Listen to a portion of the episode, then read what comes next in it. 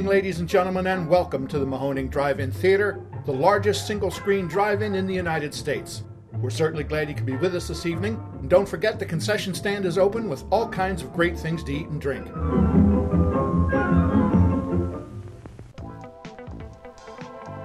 89.3 Mahoning Drive In Radio, your old friend Virgil back once again for another exciting episode of the podcast. As you guys know, the only podcast dedicated to the love and revival of our beloved drive in culture. Joined as always by my co host and general manager extraordinaire, Mark. Say hello, my friend. Hello. So we've been having the best time talking to owners of drive-ins with our owners series over the last couple of months. And it's not only been inspiring on a business owner level, uh, but we've been getting such amazing feedback from the fans as well as people involved in the culture to the point where this thing's really spreading and taking off in a way that we only dreamed when we started this podcast. To give a little bit of a background, you guys know it. We were gifted with a voice when the Mahoning Drive In Theater took off, and the revival of the drive in culture and 35 millimeter really came to us. And we felt it important that now that the Mahoning has found its audience, it's our responsibility to turn that light and shine it on every other drive in that has a similar story to the Mahoning. Because if you are still here, after this many years in the drive in culture, there is certainly a story there.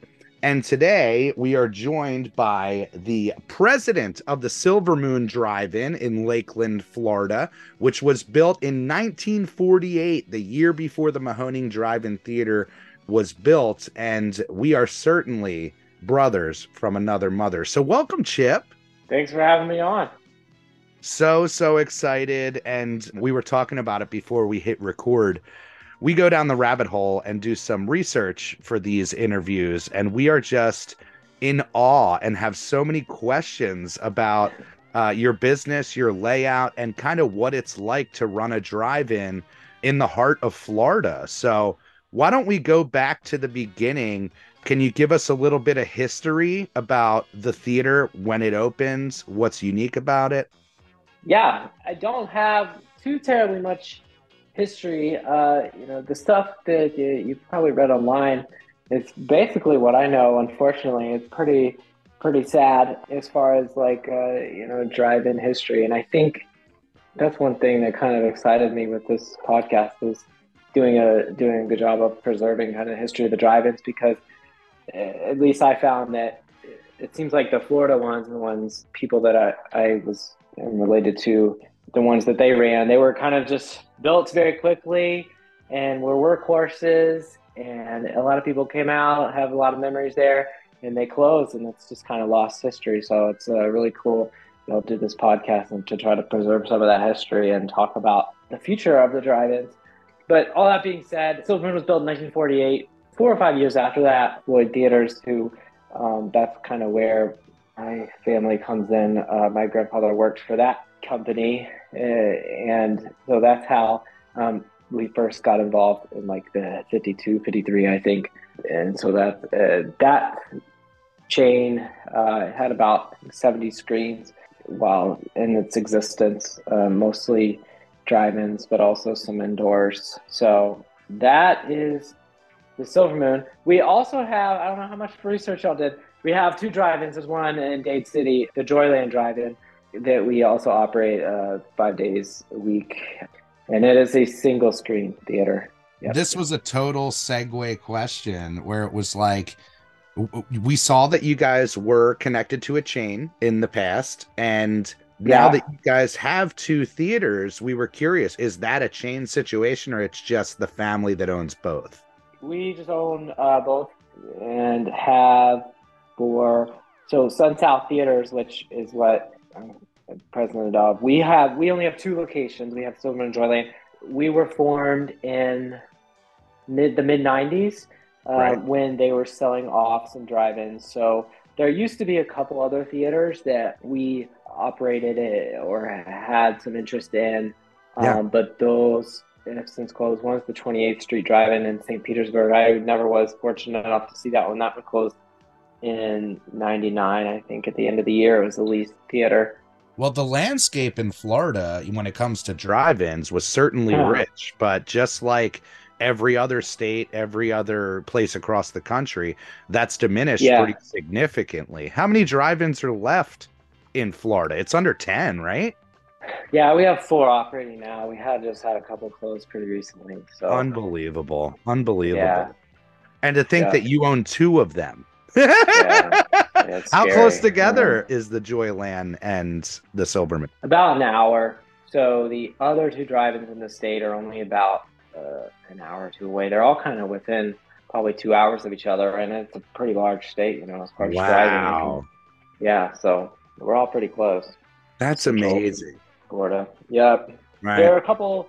The ones that um, closed, I think two of them still are going as swap shops, but not operating the theaters. that and I don't seems to think they have- be yeah that Yeah. seems to be the big thing in florida is there's a built-in kind of swap meet community uh, with the drive-in culture you guys run a swap meet every weekend Yeah, so we have uh, the Silver Moon, we are open Saturday and Sunday mornings um, for the swap shop at the Joy-Lan. It's only Sundays right now, but Sundays are definitely our biggest day. Um, and you know, right now, this time of year, we do really well with them. But when it starts heating up, which is probably it's kind of about heating up next month, um, they they do thin out. Yeah, they thin out, and the uh, you know our northern friends go home, and uh, so definitely our slower time during the summer.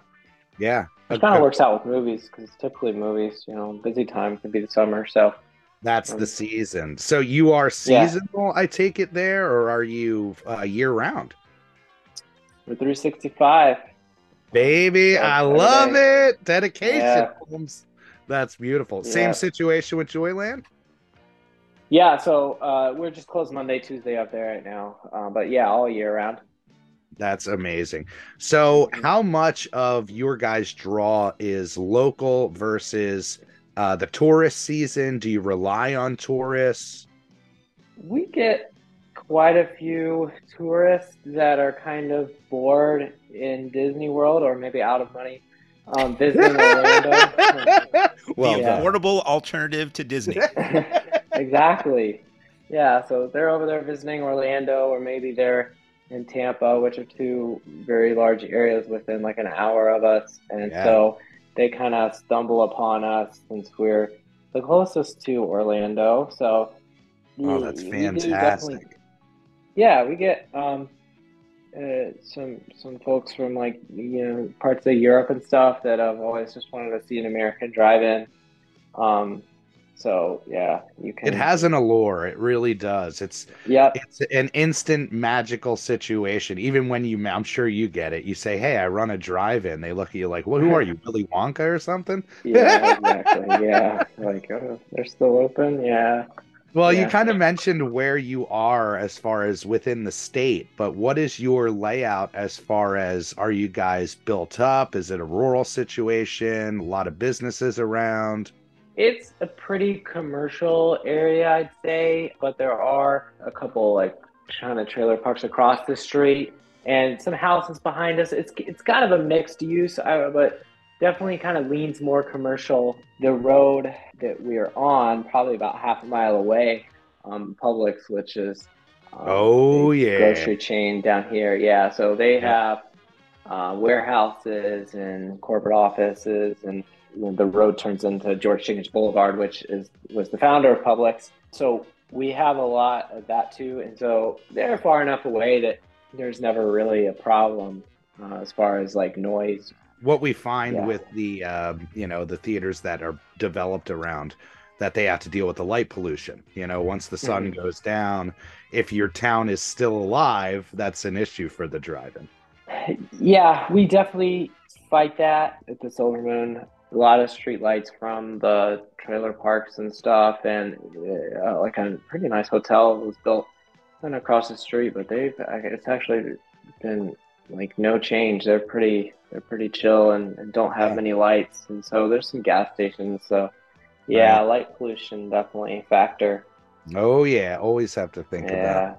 Well, I'm so curious and kind of jealous of you in a way because your Oh. family owned a drive-in your whole entire life. What was that like? Did you have kind of fruit? Was it like your playground? No, it wasn't. I I remember going there as a kid, seeing movies um, like Star Wars, Toy Story, and Harry Potter and stuff like that. But I I went as a customer, and I just you know waved at Grandpa working, and he kind of that was that. And I started working there probably about 15, kind of on and off in the box office on the weekends. That's how As soon as it but was legal, they put you to work. yeah, well, yeah, no, it was definitely voluntary. It was kind of something, you know, like the allure of, of hey, my family runs this drive-in. It's like, Yeah. yeah, I definitely want to be a part of that. But it was, it was also just like, you know, hey, it's a, it's a job, and I'm in high school and need some extra money, so right.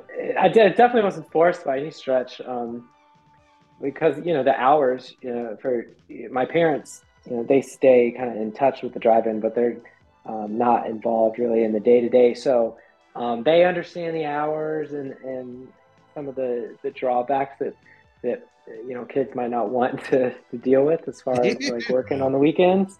Um, but they they definitely didn't they didn't discourage me. Um, you know, but it was so it wasn't of like a- necessarily mom and dad running the No. They're taking you every. It was grandpa and you were. Yeah, Yeah. yeah, yeah, for sure. That's awesome. Now, your grandfather still with us? Was it a situation where it was passed on to you? Yeah, so he he passed away um in 2017. So I had the opportunity of working with him for you know over 10 years, like 12 years or so, just kind of being involved in it. You know, like I say, at first it was super part time as far as being in the box office. Then kind of worked swap shop a couple of years later, part time. Yep. Um, and then he kind of like kind of brought me into how he booked movies and how he thinks about just managing the place in general. So uh, it was it was a neat. He gave. He, it sounds like he gave you the tools to slowly Yeah. that route. Even though I, I take it you weren't necessarily looking for this job, it just kind of hooked you along the way. Yeah, yeah, for sure. And so we've also what's also made it like easy and possible is that we have you know a supervisor of both locations who's been with us for over 20 years and and like our manager of the swap shop for example like i used to close with her on saturday nights like you know 15 years ago so she's still uh, you know the manager um, of You're the, connected of the swap shop. So yeah, yeah, it, it definitely definitely made it uh, easier just because definitely a big help. Yeah. as- yeah. You know. So, are you guys? I don't know if you mentioned this. Are you guys multiple screens at this point? Are you a single screener? Yeah, so the Silver Moon has two screens. It opened as a single screen, uh, but the second screen was added in the mid '80s. So, Right. and then the Joy-Lan's a single screen, which, yeah, man, single screen. That's a It's tough, there. right? It- it's tough. Sure. I mean, we we're in a whole other world because we we run retro, we run 35 millimeter, and we know that we are in a, a total island on our own. But you know, you are at the beck and call of Hollywood. The idea of playing something for multiple weekends, locked into it. Yeah. When you have two screens, we're you know talking to the owners. It really sounds like it is so much easier to work a schedule and appease an audience. oh yeah, for sure, hundred percent.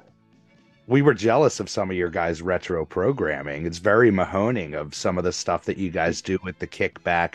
How often do you guys do that? Is that something you reserve for screen two type of thing?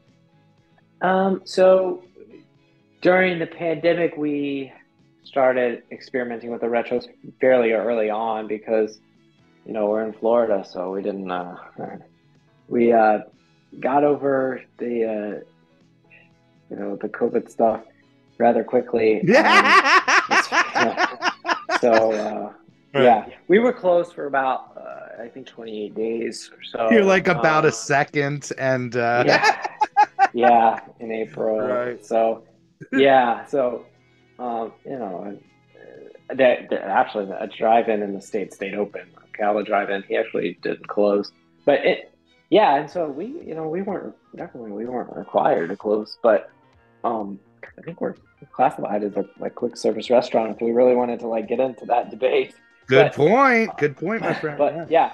but we we closed, and uh, so the retro movies really worked there really well. Um, Yeah. but there wasn't much else going on, and Sure. so we definitely saw those fade as it went on. And there was a point where like it was kind of a toss of like, should we play a retro or we should should we play something like Tenet? And uh, to be honest, like the performance was pretty similar. Uh, Yeah. some, some movies during that time weren't very good. Um, so like the the new releases, so it made it tough. But we we'll do them now every so often, just when we kind of have a gap uh, in in films. Like you know, we didn't want to book, we didn't want to start something last week just because. Uh, we went to the screen open for John Wick and Yes, which leads yeah. into like Dungeons and Dragons and stuff. So it was kind of a tactical move last week. The other problem was with spring break, there really hasn't been. You guys know this. There hasn't been much family content and kid content. It is and- so hard. I have a five year old. Yeah, You know, and I was saying Oh, this yeah. to Mark. It's, you know, if you have a kid, there's really no options to go out. You get, For you know, you, you get the soft serve stuff every now and then, but it's not Mhm. the blockbusters like they're feeding No. the schedule now, you know? Yeah, for sure. And it's it's definitely frustrating because we have, you know, I feel like people that were interested in those movies have continued to ask, you know, when we're getting them, and it's almost like we might be losing that audience because we have nothing to give them. So that's why we were doing the Jumanji thing, and it it did okay. Um, Right. but you know, the retros are kind of played out at least for us uh, right now. So It's a really hard route. You know, you have to almost Yeah. resell people on why it's an experience at the theater Yeah. because, you know, we're in the age of streaming where you can push Mhm. a button and bang, there it is on your phone. Yeah, yeah, for sure. Um, and, and we find that the first runs overall are getting people out compared to the retros. It was just one of those things, like I say, it was kind of a booking decision. We're trying to get something for the families during spring break. Um, Certainly. Yeah.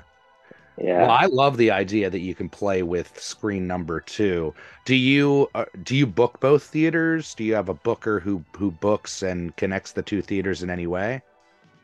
As far as Uh, the uh, uh, the Joy-Lan, Yeah. Um, we book ourselves.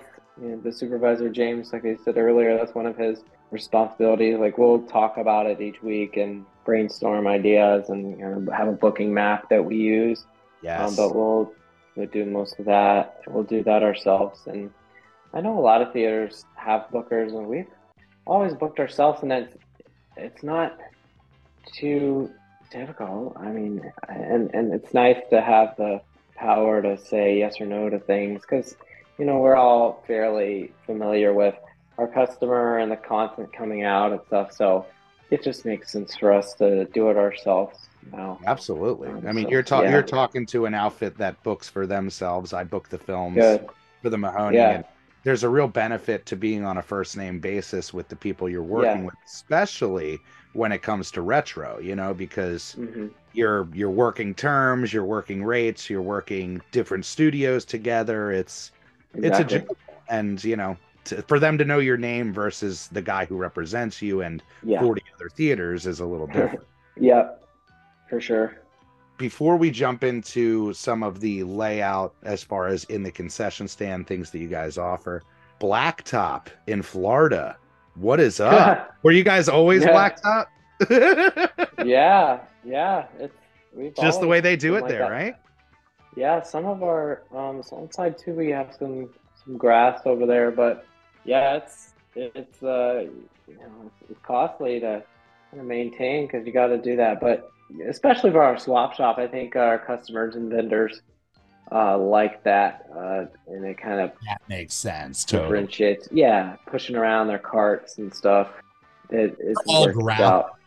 So When we bring people in, vendors, things like that, it's like Oh, or people call and say, "Hey, you handicap accessible?" It's like Oh we are, yeah. we are 100% gravel, you know, it's Mm, it's very Mhm. difficult. So to have yeah. have the ability to offer that, I'm sure it increases at least the reach of the fan base.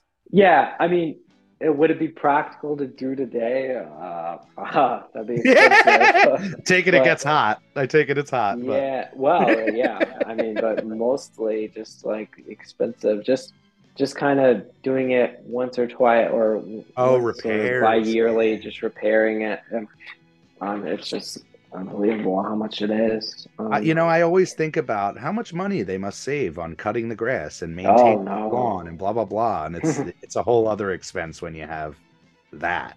Yeah, because uh, you know you you, it's not every day that you know the asphalt pavers or whatever will do.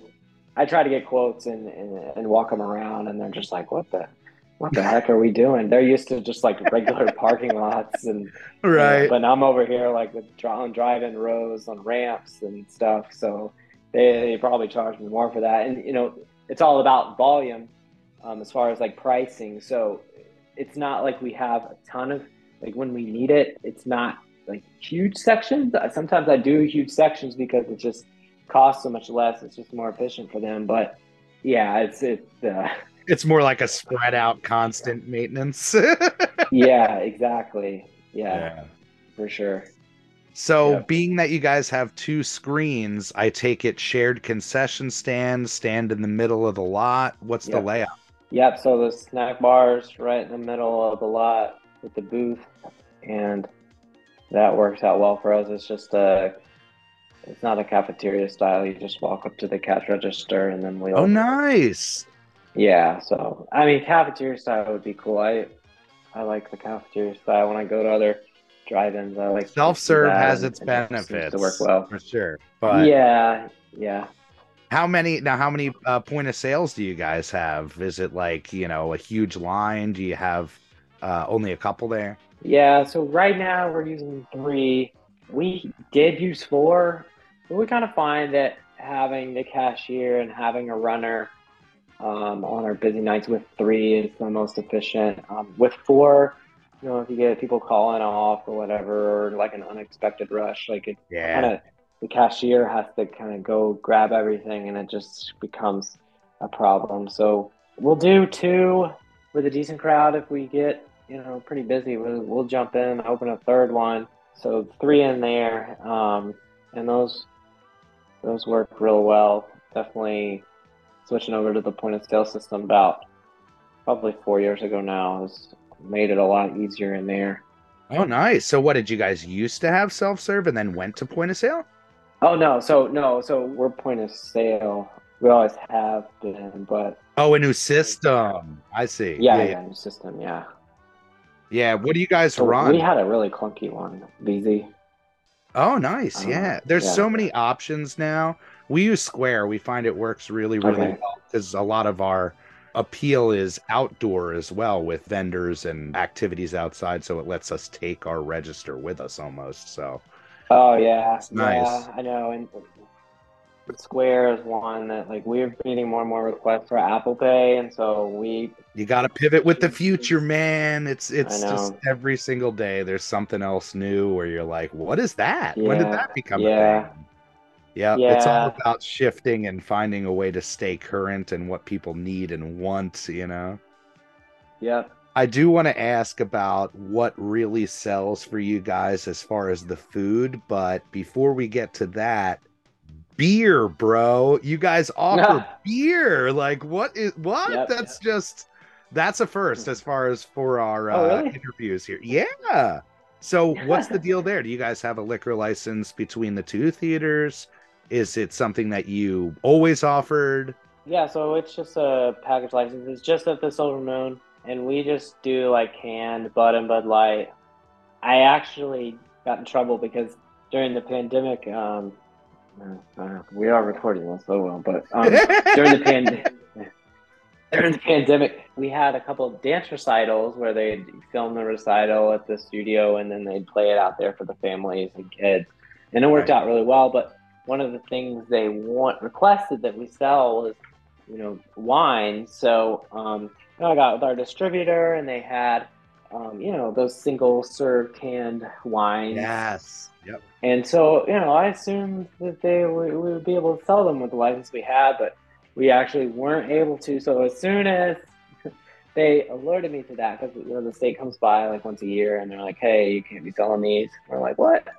Um, so we took them out, but they they it didn't make too mad because they would they sold during those things and Right. concerts, but during the during movies they they weren't too big of a seller. Wasn't I mean, they the were okay, but I Yeah, a yeah, vineyard actually before I uh, came into the Mahoning, and I know all about the weird niche liquor license rules. Yeah. It's so strange, and it goes state by state too. So what you can do, you know, a state up, you're screwed in your Mhm. state. You know, it's so weird. yeah, yeah. So we haven't, we don't, we've always offered the beer, and we don't, you know, it's not a huge moneymaker, and I, and we don't push it. Um, I've thought about the years, like, oh, it'd be cool to expand this and have some more offerings. Yeah, have a um, but- bar, all that, but you're inviting trouble. Yeah, You're inviting I- trouble. That's the downside, you know.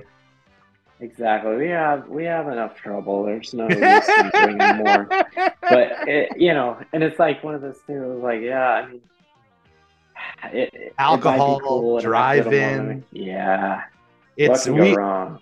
we were lucky enough to have uh, branded beer come out last year from one of the local breweries and we announced it on the page and right away people were like beer and drive-ins i don't know if that's Ah. smart it's like we're not serving it we're just you know we just have a beer Oh. line, you know but it's yeah, it's instantly i think uh just like a lot of things it has a stigma built in they don't think about the responsible people that you know are able to drink yeah, yeah, But- for sure. And yeah, so and we like I say, we don't sell a ton of it. Every now and then, we we you know have to abuse people drinks they've bought too many, but it's kind of one of those things. And it's funny because they'll sell like during kids movies, like we'll sell probably that's our most popular genre for our beer. Parents like, Yeah. God, I gotta sit through Puss and Yeah, yeah yep, yeah. You'll see a That's lot of so dads great. coming.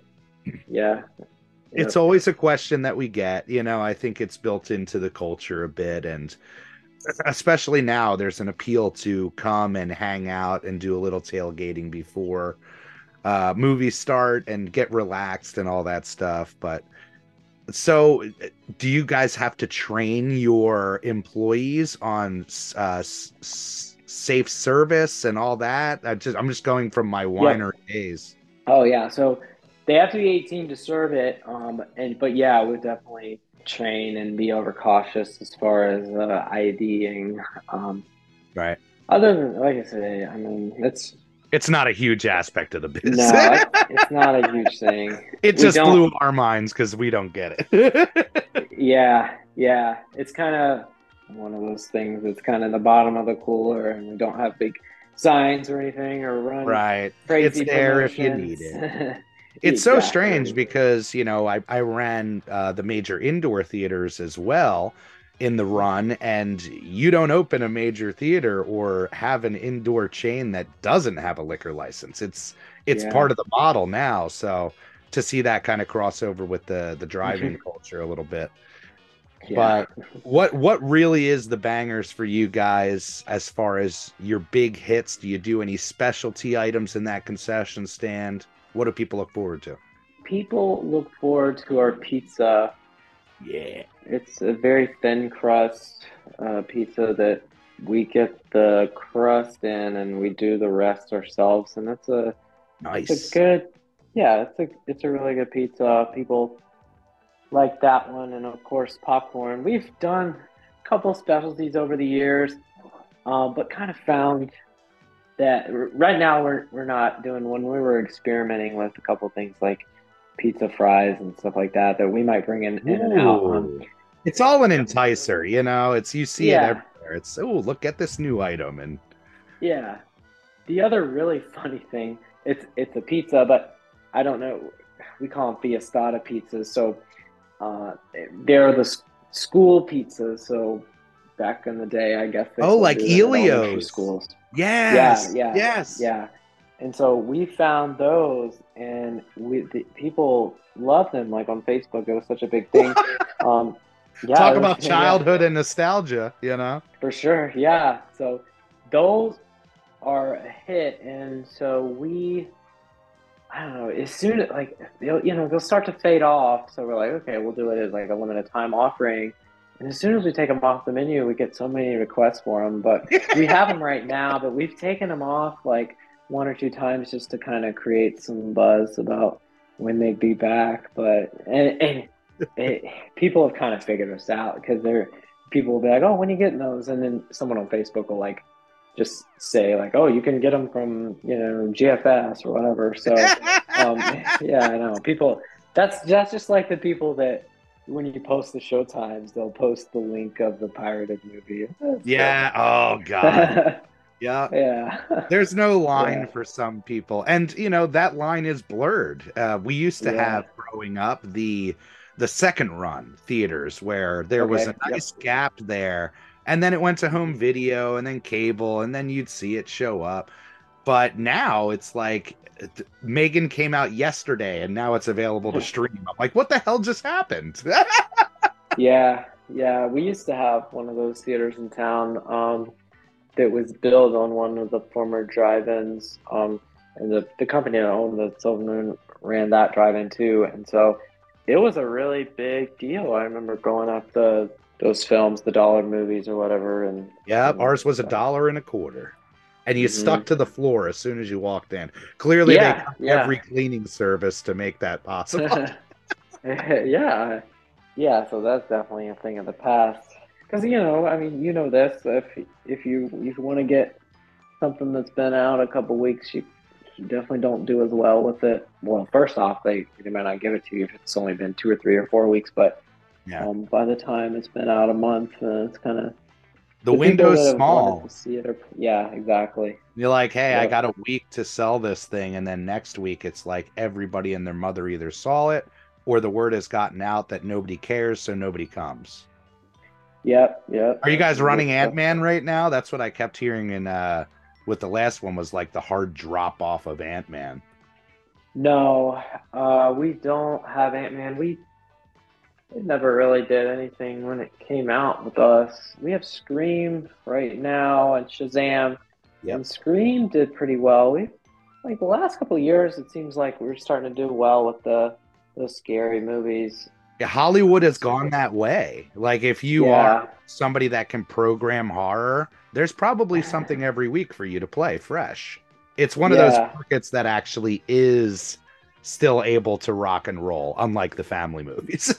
yeah, yeah, yeah. It's done really well. At first, it was like just around October, but then they started just putting them out wherever. But yeah, we're doing we're doing well with them. Um, they're a hit. Good They are see. a hit. And we finally Yeah, got yeah. to see a, a, a legitimate drive-in movie release with Cocaine Bear. Was that a banger for you guys? Uh, yeah, it did. It did all right. It did okay.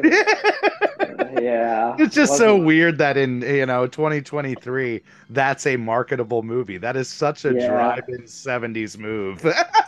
yeah. Yeah, To be like we're going to just smash these two things together and and people will go out of the spectacle of it all. yeah, yeah. They did. They did all right. Yeah. The problem with one of those the scary movies or the horror movies is a lot of times they're so dark. You know, I'm sure you guys have that problem oh, too. Like, Oh, yeah. Yeah. especially with yeah, like the guy. I just remember Batman last year, but there's also We bring it up every it comes up every talks about. time. yeah, yeah. I know that that was terrible. Every drive-in owner hates the Batman. He's the worst. Yeah, yeah, I agree. Now, do you Yeah. find that there are many titles first run that uh, deliver sort of beyond that? Now, what what's your commitment for? Because I, I say this because most normal people have no concept of the, the fact that this is how it is. When you book a film from a major studio, what is the commitment that you have to take to that? How many weeks do you have to run something? And do you see any movies that in recent years that have performed well enough to keep them beyond that window? It's funny. The ones that probably perform well enough to to take them beyond the window or the ones we're not required to. Um, but yeah, so it's you know can be anywhere from two sometimes four weeks, and so that's kind of made the decision tough with our single screen.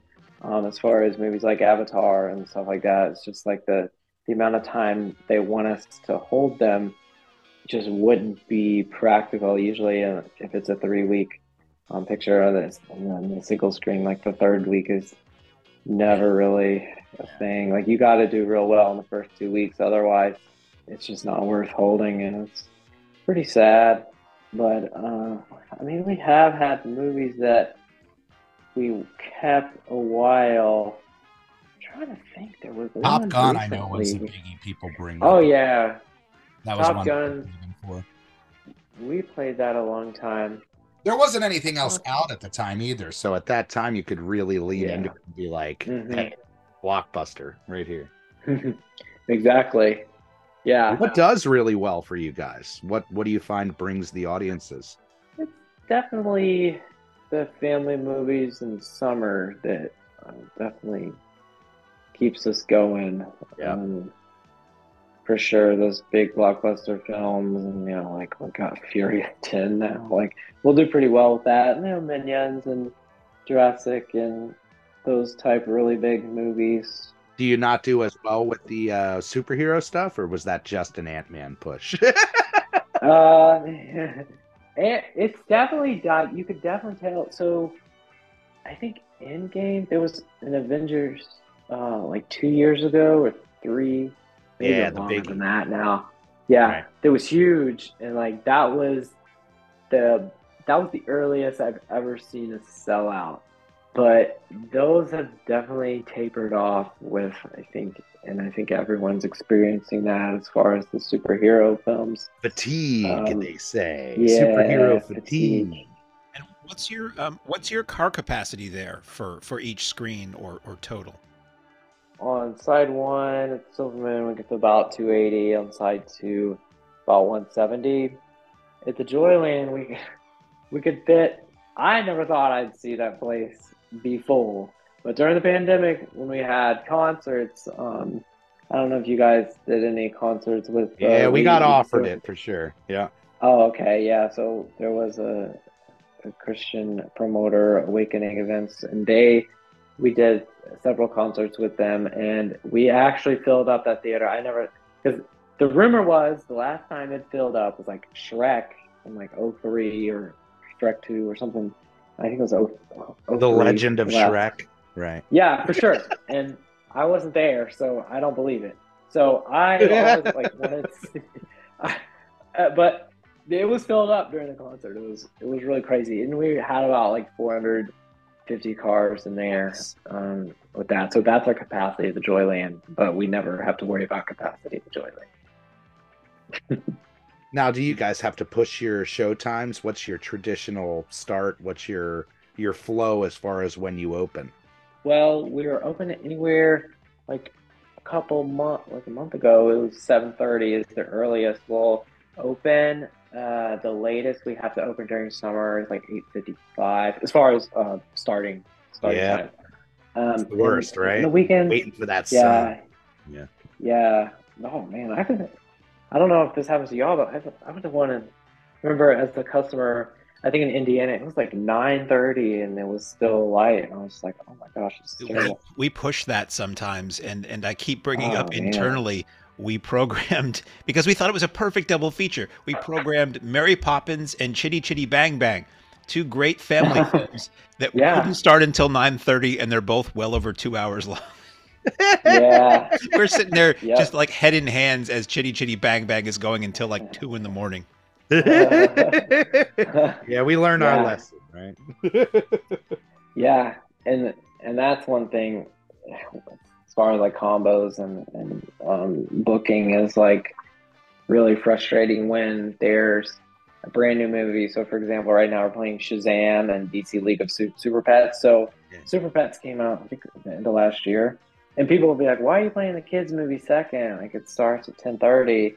And I'm like, yeah, but this one, like Shazam, just came out Friday. You're like, it's been to- out for a year. Like, you yeah, I know. Like we played it when it opened like six months ago. so like, um, but the run yeah, that's- now too. You feel that pain where it's like, does everything Yeah. have to be three hours? Yep, yep. I know. So sometimes we'll just like single, like John Wick, we're playing by itself. Yeah, Um, Just yeah. We do was that on another Sundays and Tuesdays now. We figured out. Okay, yeah. a lot of Avatar, on- super on long. weekdays. Are you doing Yeah. that as a single feature or a single movie Yeah. with two showtimes? A single feature. Makes sense. Makes total sense. Now, what do you guys do? Uh, per person, carload? Do you do specialty pricing? Uh, yeah, per person. So ten and over, I know eight dollars, and four through nine is three dollars, and under that is free. Uh, we've tried.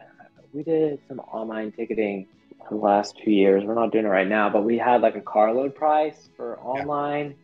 Uh, it was like twenty three after fees and stuff, and I don't know. It was just like so many people. We put it everywhere, like in the title, in the description.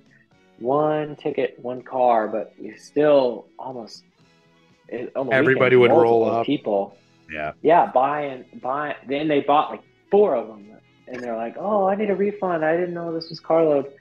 So right now we're not doing any carload ticketing, and then people would bu- they would either buy too many, or they'd be like, "Wow, this is really sketchy because if I buy a ticket online, it's twenty three dollars." And I'm just here with my wife, and if I would have bought it at the door, it's sixteen dollars.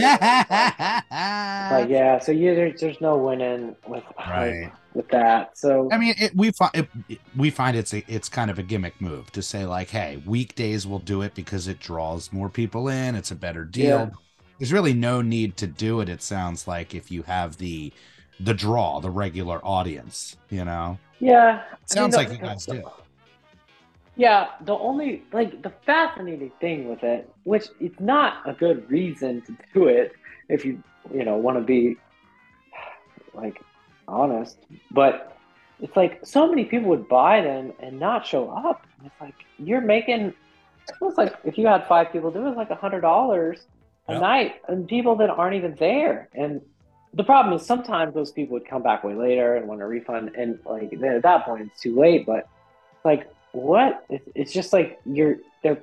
There is money on the table to be made um, if you're interested in that. Just because you know, 95% of the people show up, and there's always some that don't show up. But definitely our emails, like our our messages and our emails, like you can tell we have online ticketing. There's a lot more uh, back and forth with people that are wondering, have questions about it, or um, you know, bought too many, or can't come this night, can come another night, or it didn't work, or I deal Whatever, with so and much of that during our season. Yeah. A large part of what I do, and I don't mind. I mean, it, I, I like people to come and and Yeah. not have a bad time and all that. But there is a ton of that.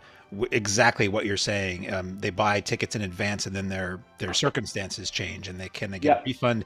Can they exactly what you're saying? So I, I feel your pain. Yeah, yeah. And then the problem is, so we would use Eventbrite, which I know there are better uh, ways to online ticket, but like, so Eventbrite would charge like two dollar charge to the customer, and when they requested a refund, even before the show started, we would grant that refund, but they wouldn't get the fee back, that two dollar fee, um, that processing fee, and so they would sometimes come at us like, hey, you know, I didn't get a full refund. I paid twenty three. I only got twenty dollars back and like it was just so much back and forth um and yeah i mean i don't mind it either but at the same time like You have unless you're gonna pay someone like yeah exactly. Like you could spend an hour just doing or and it's constant you know? It's like as soon as someone gets you on messenger or on email they want to have like a conversation and it's like a lot of you know we're not planted at the desk all day so uh yeah makes it tough. So right now we're not doing online ticketing.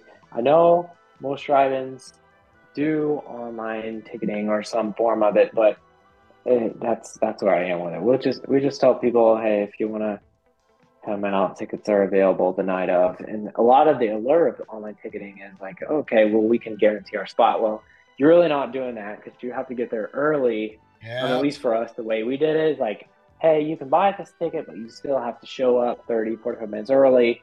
Um, and, and you know, a lot of times they wouldn't read that part or whatever and get, if you were real busy, they would get mad that they bought this ticket. They thought they, you know, you thought you could only sell a certain amount of tickets. Well, uh, if you're not here on Showtime, I'm, I'm going to sell this ticket to this person standing here. You know, I have a ticket still outstanding that might or may not show up. So um, That's that's, that's definitely the influence from the indoor where you know there you're truly renting a seat it Yeah. makes sense to order ahead of time because you want to get that that certain spot whatever the case is Mhm. we find that too with just the darkness of the picture quality people are Yeah. turn up the brightness and adjust yeah. the projector and it's like yeah these aren't televisions but yeah, yeah. well, I'm super curious because this is again the first time that we saw this open caption Wednesdays.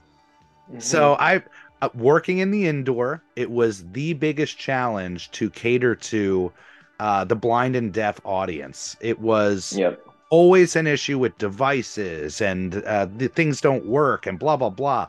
And in the drive-in culture, it's almost something that's non-existent. So seeing Yeah. that is something really special. What what brought that on and why you guys do that? We've had a couple groups, um, you know, like uh, groups of you know deaf folks that kind of reached out over the years, like, "Hey, can you guys, you guys like think about doing something like this?" And so we uh, devoted one of our least busy nights to trying that, and so we've been doing it a long time now, and it works. It's just like everything else, you know. Some people really enjoy it. Some people show up didn't Not know it was happening, and they're like, "What the heck is this?" And Every time. Yeah, and usually those people will kind of understand. Some people, you know, didn't know that it was going on, but don't mind it or kind of like it. Yeah. They, you know, they may not have a problem hearing, but they, you know, some some some you know lower voices they may have trouble hearing, and so it's worked. Um, it's not like you know a huge moneymaker by any stretch. I It's just love that you guys ways- offer it. You know, it's one of those Yeah. things again, like the handicap accessibility for us. We would love to just be able to say, literally anybody can come and, and enjoy it. That that's the goal. Exactly. And you have found a way to, you know, invite that audience in and and Yeah. not affect your business by putting it on a day that, you know, like you said, doesn't hurt it. Yeah, you know, I'm sure if we did it every night, uh, that would affect our business. But uh, it's it hasn't.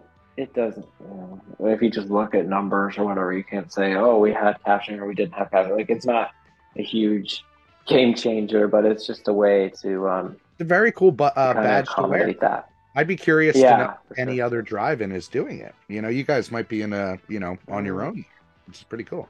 Yeah, I haven't heard of many. Uh, I don't think I've heard of any drive-ins doing it. There you go. Um, Another so, thing yeah. unique about you guys. Well, it sounds like you guys have a great support system there. And as much as we like talking about the drive in landscape, um, it's also about the cinematic landscape. Do you have any neighboring indoor theaters? Do you find that some theaters are competition? Any small kind of movie houses that are within your circuit that you can go to if you don't get a DCP or something like that? Yeah, let's see. So we have two major chains in town, CMX and Cinemark, and so they, I assume, do like cloud delivery on their on their on drives. We we borrowed some from them. It's been a number of years. There's one in a neighboring town that we had to borrow a drive from probably like three or four years ago now that is a smaller chain but they i wouldn't say they affect uh, like we're not competitors with them um it's just a completely different experience um i It's find another world. There's drive-in Yeah. people and there's indoor people, and sometimes that crosses over. But you know, some people just Yeah. prefer seeing movies outside. Some prefer to go to the multiplex. It's just Yeah, for sure. And it depends, you know, who you're with or um, or whatever. You know, if you got friends in town and they've never seen a drive-in, you might want to go out there. If you got your family with you, um, you may want to go to the drive-in when you know it's it's like a if you want to go on a date with your wife or girlfriend or whatever. It may make sense to go to the indoor theater because there won't be mosquitoes the whole time. probably probably a little less probably a little less on like a first date can probably go wrong at an indoor theater. I would think there's a lot that can go wrong in a drive-in, especially if you're Right. not prepared or know what you're doing. so it might be the safer bet to go the indoor. But I yeah, the, and there's people that do both. It just kind of depends what mood you're in, or if you want to see the movie early. Obviously, we can't compete with that. So, Right. um, yeah, I, I'm sure. I, I've never done like a full blown analysis on how many people we might have if those chains weren't there or whatever. But I find like I'm always curious more on the the you know the connection again with uh more those smaller houses. We know you can't run over to Cinemark and be like, "Hey," but it's nice to have at least somebody. I forget who we talked to, Mark, but they were the only game in town. It was like if you want to go see another movie, period, mm, you got to drive an Wow. hour. So it really um, informs, I think, the demand for the drive-in as well. Yeah, and, and like like I say, if I'm on the way to work and I pass CMX and their parking lot's loaded because they've got Avatar, like my parking lot's probably gonna be loaded too. Like you know, Right. or if they're if they have no one in their parking lot because there's nothing playing. Like, so it's kind of you know, like, It's that it- gauge good on the way in. yeah, it's good to see them do well, and uh, because I think it benefits all of us. It's not like I don't think anyone um, believes that if you know they went away, that there would still be like an exhibition industry. They're the ones that kind of make all the big bucks to keep the industry growing going. So that's kind of how I think about them. totally. Um, but but we don't have we haven't in we have a small kind of movie house downtown uh, Lakeland. It's it's a nonprofit and it, yeah. they do you know they show a bunch of retros and stuff and their screen's pretty small. It's a really beautiful theater. It, it, it was built in the 30s, but it, it definitely like wasn't built as like a, a modern day movie theater. So it doesn't have all those amenities, like the screen's pretty small and stuff like that. But it definitely is a really cool place to see a movie. But uh, we haven't really done anything with them as far as like Across. sharing. Yeah. Yeah, anything.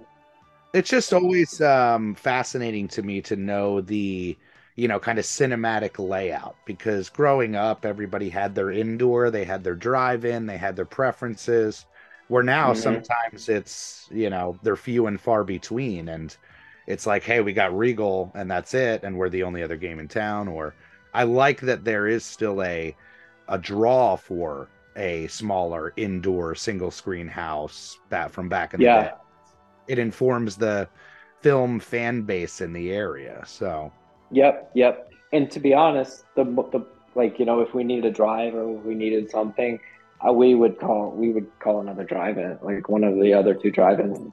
And Oh yeah, duh. You're like, safely. I'll just go to my other drive. yeah. Well, yeah. Well, no. Yeah, that, but also the two other drive, the, the Ruskin uh, and the Ocala drive-in. Like, I'm super, you know, close with them, and so we'll Yeah. text back and forth if we need anything, and, and can help in anyone at any time. So That's great. I mean, Um, it sounds that's like cool, you too. have, the, have a nice circuit and somebody to lean lean on. on, which is good. yeah, Before I kick it over to Mark with some questions, I'm curious, how do you break up your time between the two theaters? What's your kind of role there? Are you running projectors? It sounds like you have your finger in every pie. Yeah, and and I haven't mentioned one pie. I I actually work for Publix full time, so I definitely have a lot going on. But Oh uh, yeah, so the the, the drive-in is like a second job slash hobby um, to me. So, uh, but but I'm still always doing something with it, even if I'm even if I'm not there. There's always something to do, or something on Yeah. your mind, or something to be fixed, or someone to call. So we, like I say, I'm, I go back to being fortunate enough to have the supervisor over both theaters, and then we have a manager, obviously, at both theaters too, and that is uh, how it's possible. Uh, but you know, I'll, I work only like my office is like five minutes from the Silver Moon, so I go out there pretty regularly um, after work or during lunch or before work sometimes, and then the Joy-Lan is only about an hour away, so I'll get up there. Uh, but you know, it's it's fun, and and then our swap shops, you know, it's fun uh, to just be a customer out there and Yeah, I was gonna say what Check out what's going on. Draw. I'm a huge Yeah. and uh, have that bug where if you can go and get a steal, you know, especially Yeah. at a drive-in, it's mixing my two loves together. For sure. Yeah. No, the, the our swap shop, I really like it. And and other swap shops that are at drive-ins because what makes them so neat is that you can't like well, there are some drive-ins that have like storage where you can rent like a um, shipping container. Like some Oh, yeah, shipping yeah. containers, you can rent them. But like with ours, you know, everyone has to clean up everything at the end of the day. So it's not like All you're you need. seeing. Sometimes you see the same stuff twice, but because they have to clean it all up at the end of the day and bring it back out, a lot of times you get a lot of fresh stuff, and you get a lot of people Fresh that. goods. Yeah. yeah, exactly. So it's Come every stale, week, like- you know, you never know what you're gonna see. yeah, yeah, and there's always people that are just trying to get rid of stuff. There's always a good mix of regular people that reserve by the month and people that are just out there daily, either trying to sell like something they've made or something they're just trying to clear out the house. Um, and I think Sundays are big days because people like garage sale on Saturdays. So a lot of our vendors like go garage selling and, and get some of their um, inventory that way and sell it out at the swap shop. But um, It's a culture, you know. It's Yeah. it's a perfect crossover with uh, the driving culture and a perfect use of your lot when you're not able to show movies. It's a no-brainer. It really Exactly. yeah, yeah. Well, Mark, uh, any questions for Chip? This has been great, by the way. Well, you know, a, couple. One of the things I was doing before uh, we got on the air was to look at your theater through Google image search, which is a wonderful modern technology, and see, you know, where you're located and what the layout looks like. And it looks like for the swap shop, you have a pretty sizable covered area for that on the lot. And does does that also serve to sort of separate the two screens to a degree? It does. The problem with that, as far as the driving side, is that everyone will want to park over there during the rain uh, when it's raining, and we call it sound wars, where you know it echoes. You know, if you have your radio on one side of it, like it'll echo over to the other side, and so we we have employees park on one side of it, usually on side two, unless if if we think side two's going to be busy, we park them on side one, because otherwise, if you have customers on side, you know, watching side one and side two both under that canopy, it, just, it gets ugly very very fast. Oh, that's great. But yeah, that was I think, in like 96, um, 97 for the swap shop. And so we we do have quite a few vendors over under there, and it's our most popular place to set up, especially during summer. We can fit probably about 40, about 40 uh, vendors under there. If And you, know, you use all, yeah, exactly, yeah, shade, rain, um, everything, and so it would be super cool to have more of those. But uh, I got one priced out. Like when you think, when you hear the prices that like we paid for stuff, you know, 20, 30 years ago, it's just unbelievable what stuff costs now. Like I, I would love another canopy like that, but just how much it would cost, like you would Yeah, it's have like let to, me take out a small mortgage, right? yeah, yeah. It's like you would have to sell the as many tickets as you sold for like thirty years at the flea market to even recoup your money. Like it's Yeah. crazy, it's crazy. So yeah, we do have that little ca- canopy area for the swap shop, and I think part of the I don't know if it's still there on the aerial thing, but the Fun-Lan Drive-In in Tampa that's no longer operating. It's, in fact, it's been leveled. It's not even a swap shop anymore. They had a bunch of canopies, and so at one time we shared, uh, you know, that guy and and uh, my grandfather had a share shared ownership in that drive-in, and I think that's kind of what we were going for. Is like because they're definitely they were definitely kind of like more swap shop focused. They were opening a swap shop for four days, um, and it was a really big, successful swap shop. And they had an, uh, probably like four or five of those big canopies. And I noticed they were made by the same company. That's why that's where this theory comes from. And I think they were probably built around the same time with the intention of like, hey, these canopies are really helping our swap shop business. We should have them. And they de- it definitely has. It definitely is awesome, and I definitely wish I had a lot more but it it does take away some space. You know, even if we put another one on the other side of the snack bar, if you're looking at Google Earth, you would lose some theater space. Uh, Yeah. You'd lose some parking Right. because it is pretty wide. But yeah, so And I see that you have a, a dedicated employee who's in charge of the swap shop. We were talking to uh, Krista Mhm. out at the Santee Drive-In in California, and we had asked like, how do you manage staff with the with the swap shop during the day and the movies at night? And she was like, no, it's a separate crew entirely. Yep. For your swap shop, do you have the snack bar open or a food truck or anything to make a little additional money beyond the uh, the vendor fees, or is it just the vendor fees? So, yep, she, first off, it is a different manager. She actually is the relief manager um, on the two days that our theater manager is off. So she manages the theater. Yeah. Yeah, she manages the theater on Tuesday, Wednesday. So she's definitely familiar enough with the theater business that, like, you know, she's able to, if someone comes to swap shop and is like, hey, what do you guys plan? Or hey, how does the movie work?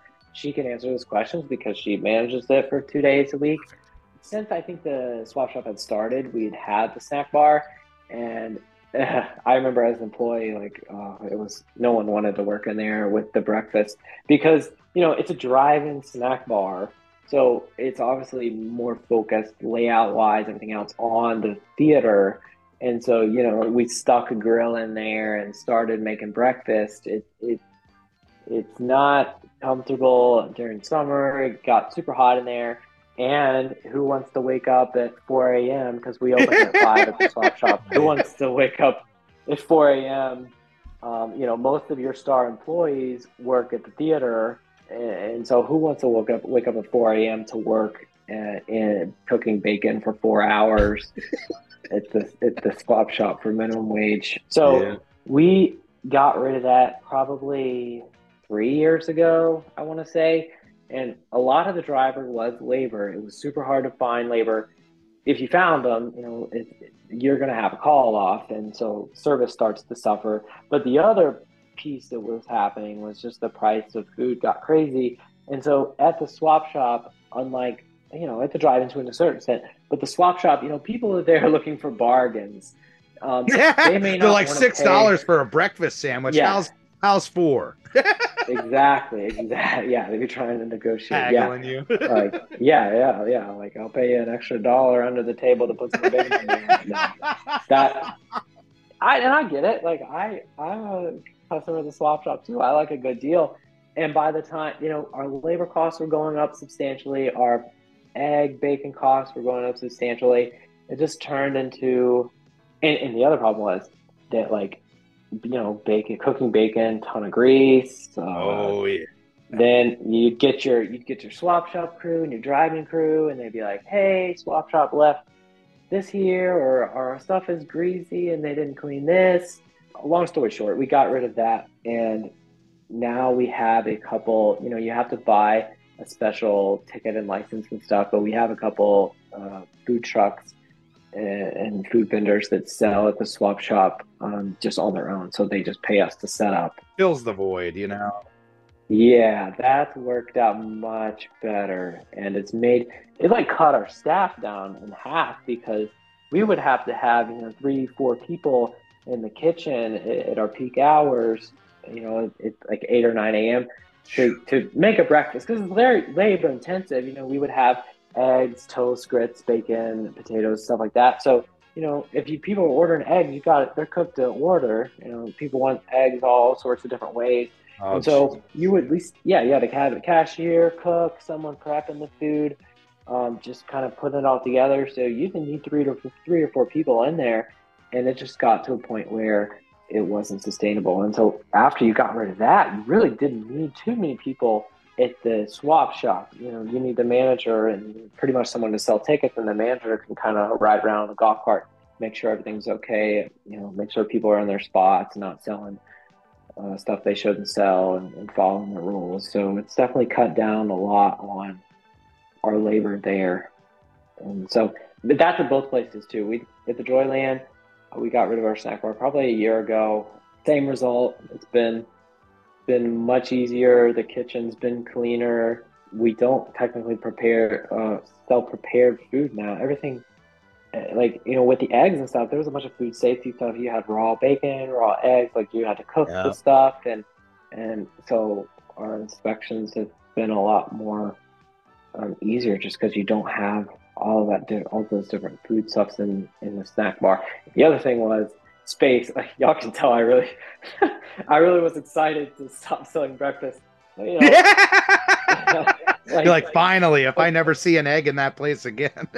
yeah, yeah, like you know, you storing those eggs. I could only imagine. You know, that's they're our so- biggest issue is Yeah. space, and to Yeah, add another was- meal on that, forget it. Yeah, yeah, and and it's it's not stuff you can sell in both places. Like you, people don't want to buy eggs and bacon and potatoes at the drive-in. Like that stuff you can't really cross merchandise. It was its own separate thing. So once we got rid of that, we got so much more space. So anyway, no more no more breakfast. It was a good breakfast, but uh I was happy to see it go. Anything else, Mark? One thing I wanted to have you describe, as this is, you know, a very non-visual medium we're working in right now, is mm-hmm. your entrance. I was looking again, Google Street View. You can literally like drive all the way around the drive-in and look at it from outside. But your your entrance is so gorgeous, and it really Awesome. harkens back to. I don't know if that's original to the theater or if that came along later. But if you can describe for people what it what it looks like when you first drive up to the gate, it, it's pretty wonderful. So we have our main roadside marquee with neon, and it actually used to blink. And people really liked the blinking. So it's blue and a yellow neon, and it would blink in silver moon, and, and, and it would be like very bright and and wonderful. Uh, and it was it was actually like a watch motor that somehow like made it blink because when you stood outside of it you could hear the clicking like it sounded like a clock. And it, it's like some really old contraption that made it click Yeah. blink. But it doesn't blink anymore and there's a reason. The reason is disney actually like i thought it was a joke. This guy like just randomly came up and he's like hey i'm with disney scout and film locations and i'm like oh shut up. Um, but he, it actually turns out they uh, he actually was serious and they filmed a very very small portion of a movie and called the one and only ivan. So um, they filmed the scene where like bryan cranston was in it. He, he drove uh, this mustang kind of through our entrance. And so there was a scene out there and they had a scene very briefly um, where they were watching a film in the theater. And so we were super excited about that, but it went to Disney Plus and they wouldn't let us play it, and I was so upset. But oh my but anyway, gosh! Well, Yeah, bra- bragging rights. You know, you can say yeah, what yeah, drove through the gate.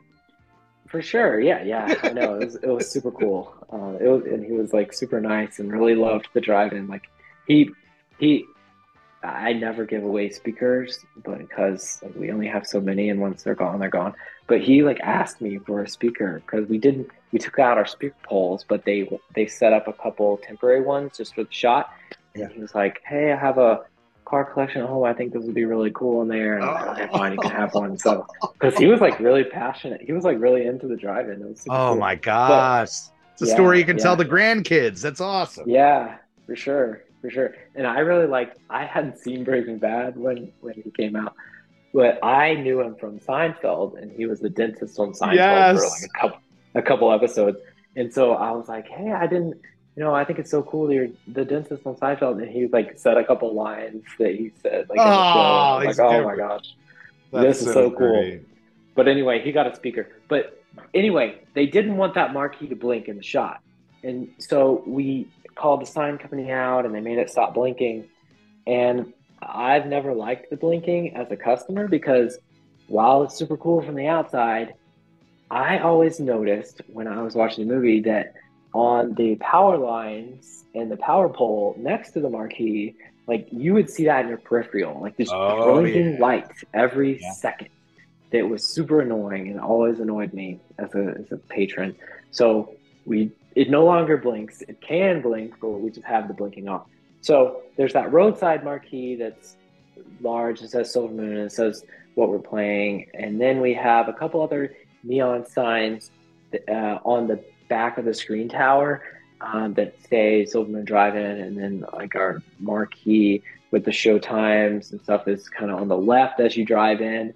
And then you pass our first box office, which was the original box office until I think the late 90s. Um, we actually that's not our primary box office now, and the reason is like traffic would stack up. Like you'd fit Oh, like yeah, you got cars in barely your a road.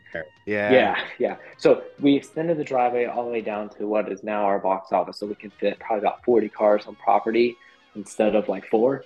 But you know, we kept that there just because like it, it kind of looks cool on the outside, like, and it looks like more complete, and it helps block some of the light as people are driving in. But yeah, so we added some of the mark. Not all of the signage is original. The only one that's been there a long time is the main roadside marquee that blinked. Um, a couple of some of the neon got put in probably 15, 20 years ago because I've seen some pictures. Kind of the one that shows the showtime was just like a board, you know, it was just like almost like a plywood that was painted and it had red leathering. So that one was probably installed probably maybe 15, 20 years ago. And we've kind of kept it up um, and maintained. And it's just really neat driving into the theater. But the one, yeah, the one drawback is it does put off a lot of light. So as a customer, you like when you talk about ambient light, like we're kind of doing it to ourselves. Least in the front because it's right behind it's right behind the screen tower. I love a classic built out uh, screen tower. Yeah. And, you know, Yeah. for folks who want to get that vision, you know, the screen faces the lot. And then on the back side, that's where your signage is. And you have almost like a two, almost three story kind of level with the Yeah. marquee signage on it.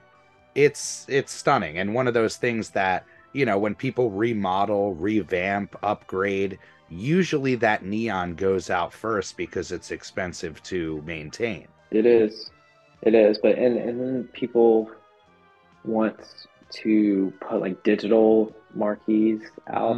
I'm Mhm. personally not a fan operationally. I'm sure they're much easier, but Right. I don't. I've seen some drive-ins with, with it, and it's not my style. I like the old entrance because I mean I'm all about innovating, but like I don't know, it just look, kind of looks like a bank or something that's showing like the temperature and the time. Like, again, that's just, that's just my opinion. Like I, no, you are I don't know if y'all totally right.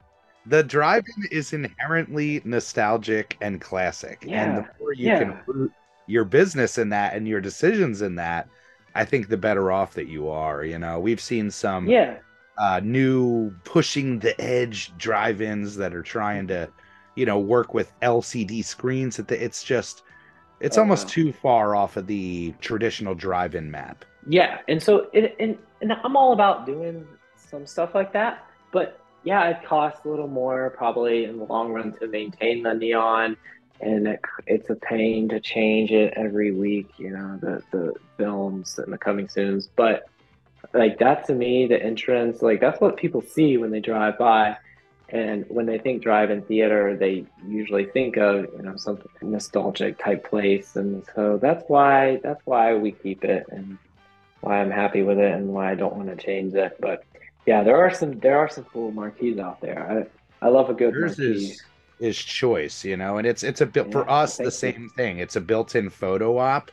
People uh, stop, yeah, yeah, there all the time. It's just it's always there. It's always a draw any time of the day, and it becomes part of the landscape. I mean, that's Yeah. clear with yours, but certainly ours as well. Where you know we lost our marquee, it blew down uh, several Oh. years back, and the the township and everybody fans raised the money so fast to get that thing back up oh because good, it means so much to them as much as it does to us. So, yeah. well, Yeah. Chip, this has been a fantastic chat. We absolutely love uh, whenever we can get somebody who's so like my all of us owners. We're really living the same life, just in different areas of the country. So, it's uh, fantastic. Before we let you go, can you give people uh, the socials, places to find you, so that way when they come through Florida, they can uh, give you a visit? Yeah, for sure. Our website, silvermoondrivein.com.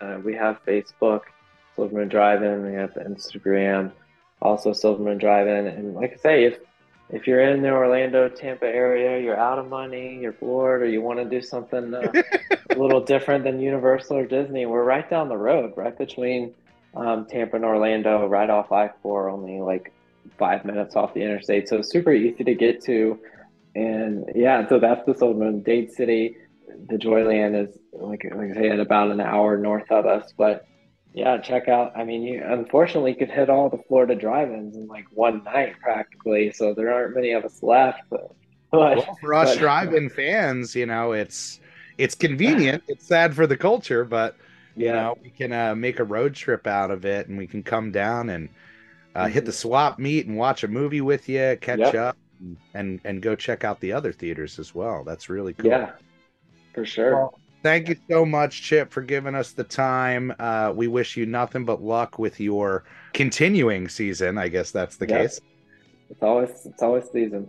Yeah, and and really look forward to coming down um, and seeing the place in person one day. All right. Yeah, that'd be great. So thanks for having me on, and I really appreciate it.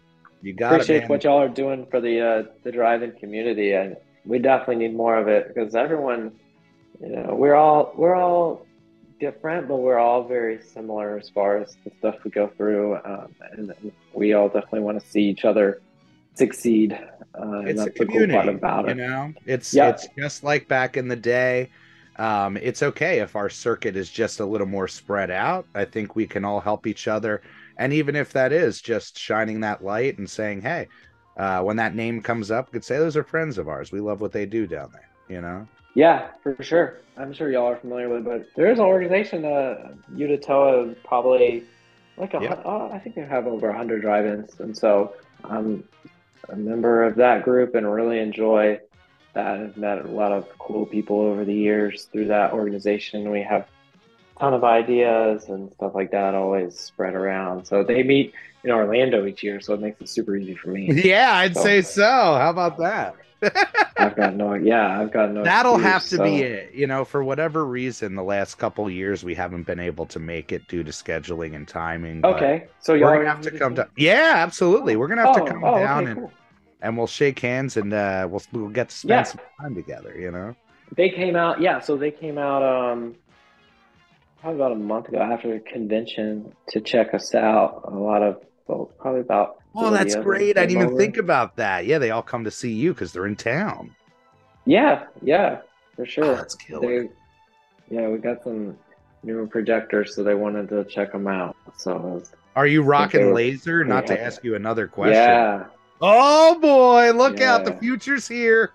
I know. Yeah, Man, I'll It's- tell you, that's the, it's the that's the new are. thing. I just got out of the uh, the AMC game when we uh, were making the shift and you know gutting Oh. everything and putting in all the lasers. It's the future, man. The lasers. Uh, yeah. Um, good for you. Yeah. That's great.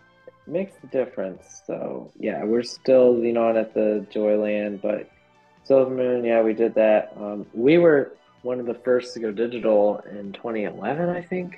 So we were starting to have you know some major problems and kind of had to make decisions as far as like what are we going to do with these projectors? Are we going to put a bunch of money in them and hope you know light engines and stuff like that stay same, or are we going to invest in Make the And so- investment. it's the right move. Yeah, you can never yeah. go wrong.